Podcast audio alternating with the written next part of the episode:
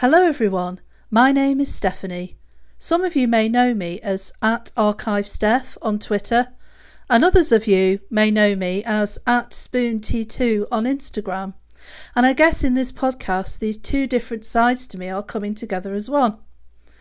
As a little bit of context, my day job is as an archivist, and also in my everyday life, I also seem to still be an archivist.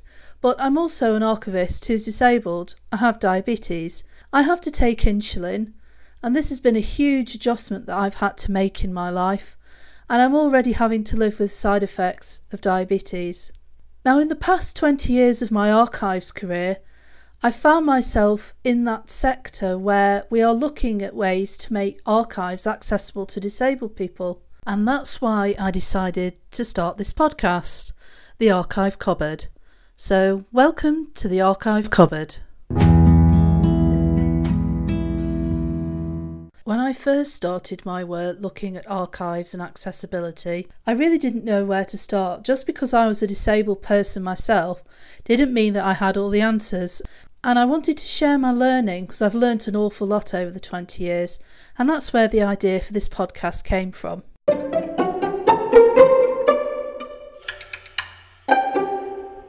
I was racking my brains to think of a title for the podcast, and I thought, well, it is a bit like opening a cupboard door into a cupboard of records that perhaps haven't been looked at for 15 years, even longer, and taking something off the shelf, reading it, and discovering a whole new thing. I hope that this podcast is going to be like that as I talk about different topics over the next couple of episodes.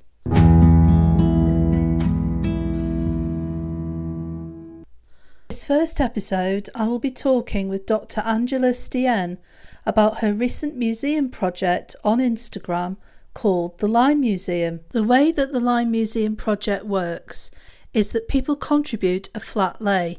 This is a photograph taken from above of medications and other devices that help people manage their long term health conditions and disabilities, and I contributed my own. Dr. Stienne is also a museum worker and she has Lyme disease, and this is where the idea for the Lyme Museum came from. Recently, I was lucky enough to get to meet with her at her in person exhibition at the Documentary Media Centre in Leicester, and we managed to have a chat about this exciting project. The first question I asked Dr. Stienne when we met was Where did the idea for the Lyme Museum come from? The reason that I decided to work on this project is that I'm not just a museum researcher, but I am also a person living with a chronic illness and a disability. I'm in the exhibition here under my um, diabetes Instagram handle, which is at SpoonT2. I remember when I came across it, I think it was on Instagram. Mm-hmm. It was in right in the middle of lockdown, and I thought I was looking at it and thinking, actually, I'd really like to contribute to this because at the time I was struggling with my own diabetes, and it, it kind of came to a pinnacle during lockdown. It was a bit of a scary time. And uh, I, I vividly remember sitting down and arranging all the stuff on, on our check bedspread, mm. trying to get a good photograph. And you've contributed your own um, flat lay, haven't you? And your own story. I can see it on the wall here.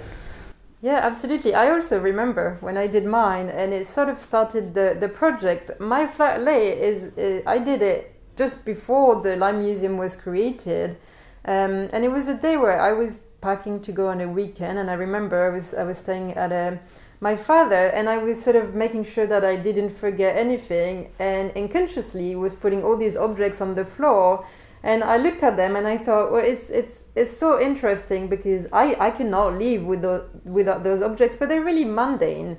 They're not, you know, the things that you would see in a museum or the things that maybe people think about when it comes to, you know, big health changes.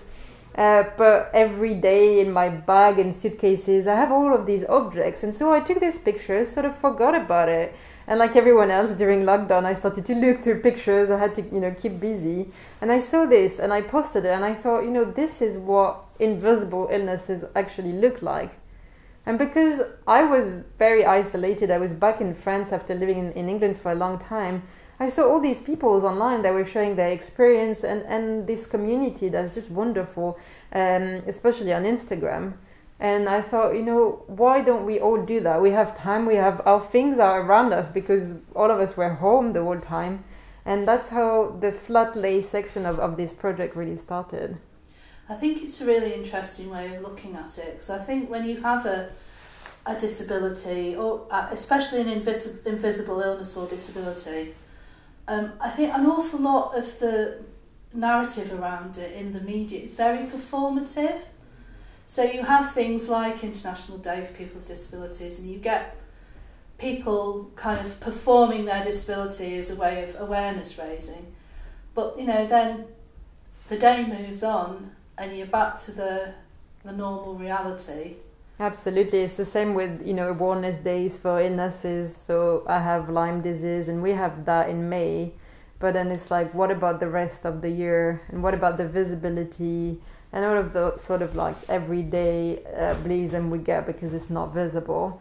And that really, this project was really about well, we're gonna make things visible. We're gonna give people a voice, not just on that day.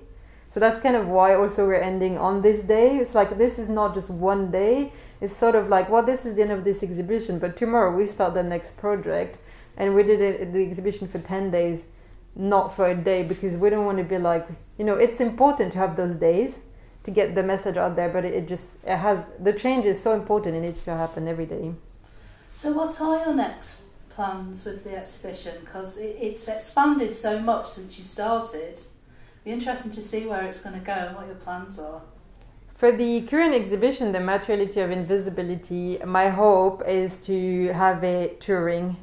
Uh, it's very easy to move, um, but it's also something that can be replicated. And so we're hoping that these uh, flat lays and the panels that we've created will tour England and hopefully um, the world. And, and I'd be really keen to have it in France as well, where I'm from.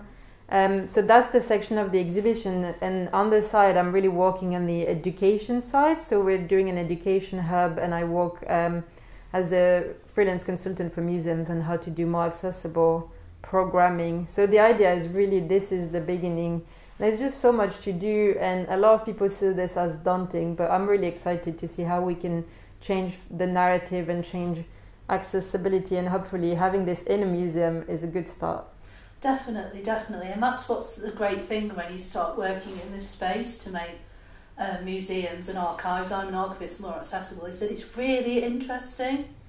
And I think it really improves your, your practice, obviously, but also it's it opens up so many other doors to you once you start looking at things in a different way and presenting things in a different way. Absolutely. I did an interview recently where I said, you know, we always look at disability, I mean, not us personally, but the outside world and, and chronic illness as something that's really daunting, really hard to accommodate.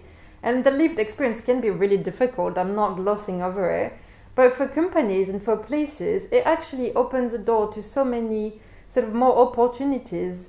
I always say that if people realize how absolutely resilient and creative people that have chronic illnesses are. The way that they we can walk around our health, we can sort of be creative with our time, the, the sort of artistic expressions that come from people that have chronic illnesses and disabilities is so fantastic that we knew how to walk remotely before the pandemic Definitely, Yes. This sort of way to accommodate to know that if you have a bad day, then the next day you know how to catch up, how to make things work is a superpower that a lot of places should just harness and that's really like the message that I want to keep sharing because I think there's just a lot of potential and people see barriers but I want to see the creativity and the potential.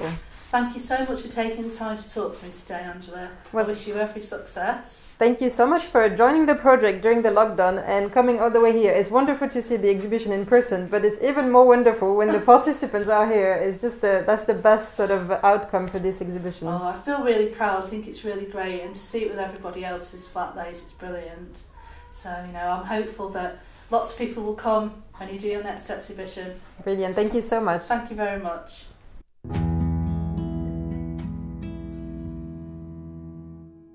To find out more about Dr. Angela Stienne and her Lyme Museum project, go to www.thelymemuseum.org. You can also find the project on Instagram at the Lyme Museum, where you can follow the museum and look at everyone's posts. Many thanks go to the Documentary Media Centre in Leicester. You can find out more about them and their work at www.doc-media-centre.org. Now we are at the end of this first episode of the Archive Cupboard. I hope you've enjoyed listening and that you will come here again.